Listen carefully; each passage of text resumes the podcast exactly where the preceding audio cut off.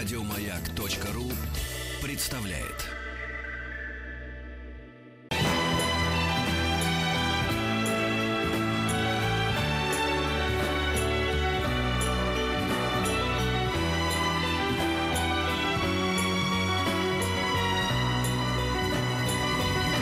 Спутник кинозрителя.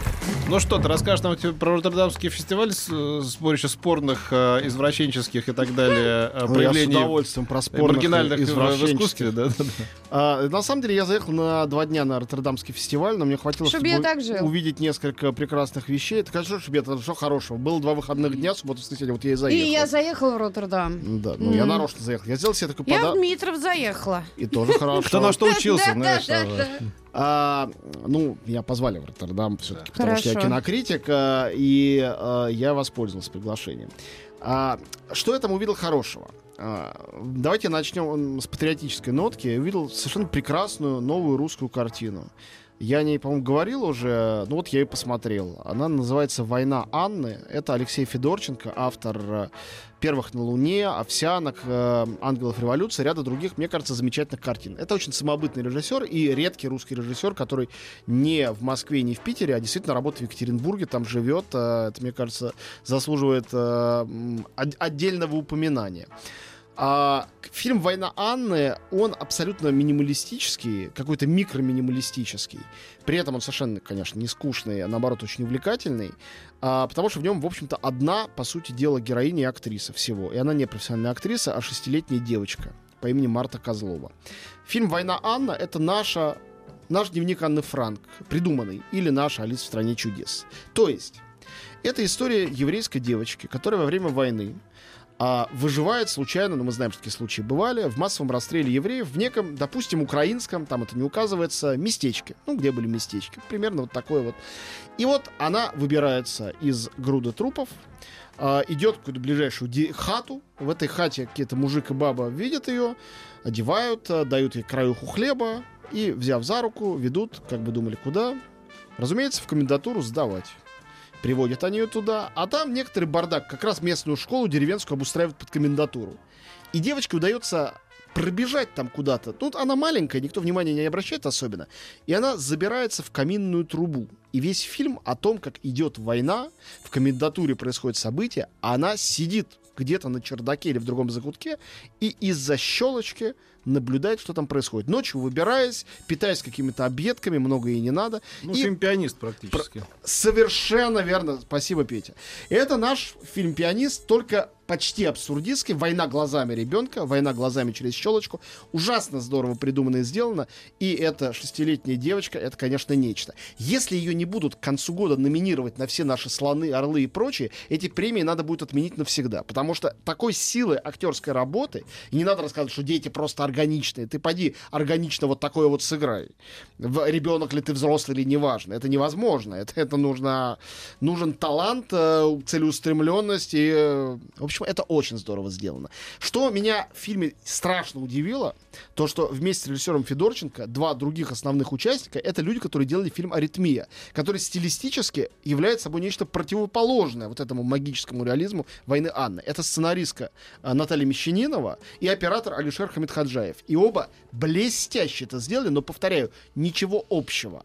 То есть весь этот сценарий, он без текста. Фильм, в общем, безмолвный. И разговаривать девочки не с, не с кем. А, это череда эпизодов.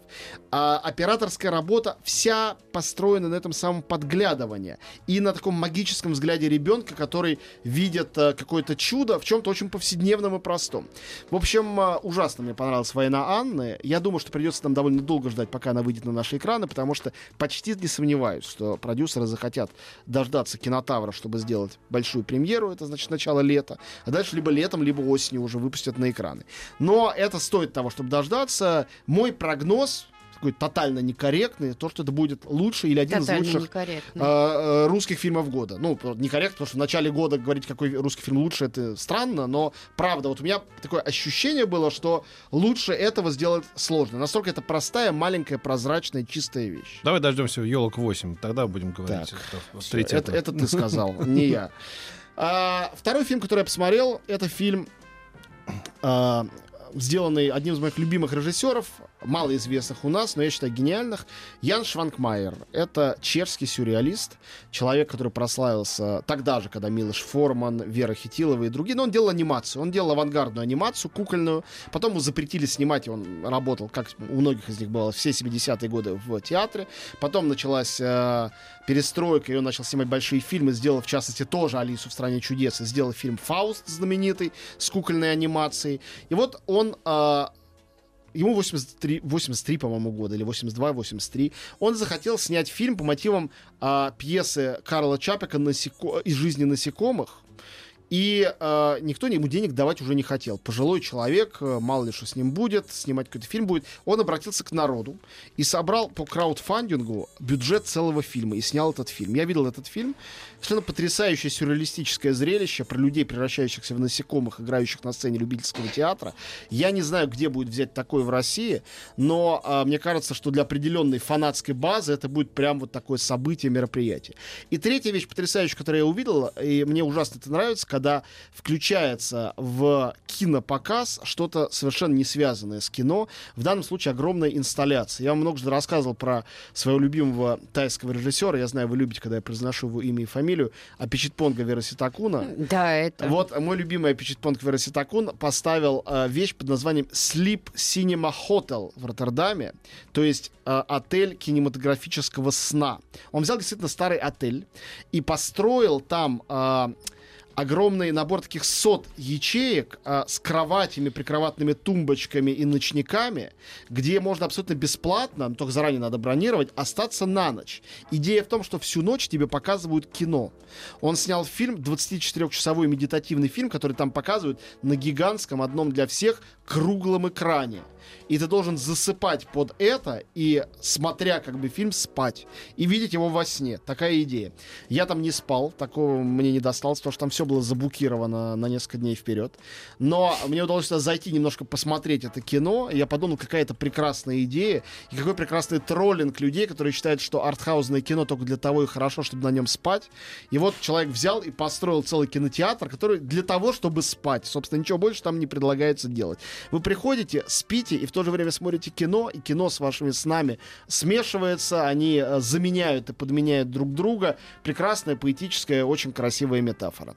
А, вот, Роттердамский фестиваль а, закончился только что. Там участвовали, кстати говоря, другие разные русские. В частности, «Мешок без дна» Рустама Хамдамова, я знаю, имел колоссальный успех. Мне кажется, типичный, Ты рассказывал. типичный фильм. Да, да, потому что он у нас в прокате до сих пор. Ну, правда, по-моему, сейчас прокат уже закончился. Вот, а у меня осталось э, для вас на конец нашего эфира а, три уникальных суперпоказа, которые будут на этой неделе в Москве а, в конце недели. В пятницу и в субботу. И можно, кстати говоря, на все три успеть попасть. Они по время, время это позволяет, расписание. А, вот, а, так что, я не знаю, что. Слушайте меня внимательно, возьмите, а, пока есть Мы- сейчас... мы сам- Коротко мы сам повтори, с Вуди Алленом, как фильм А, называется? Колесо еще? чудес. Да. А, Wonder Wheel, В прекрасный четверг фильм. выходит, да? Да, он выходит в четверг, а, вот, а, а что будет в пятницу и субботу, вот я вам расскажу уже почти что сейчас. Ну, с нами Антон Долин, я еще хочу сказать. Да ладно. Где? Еще больше подкастов на радиомаяк.ру.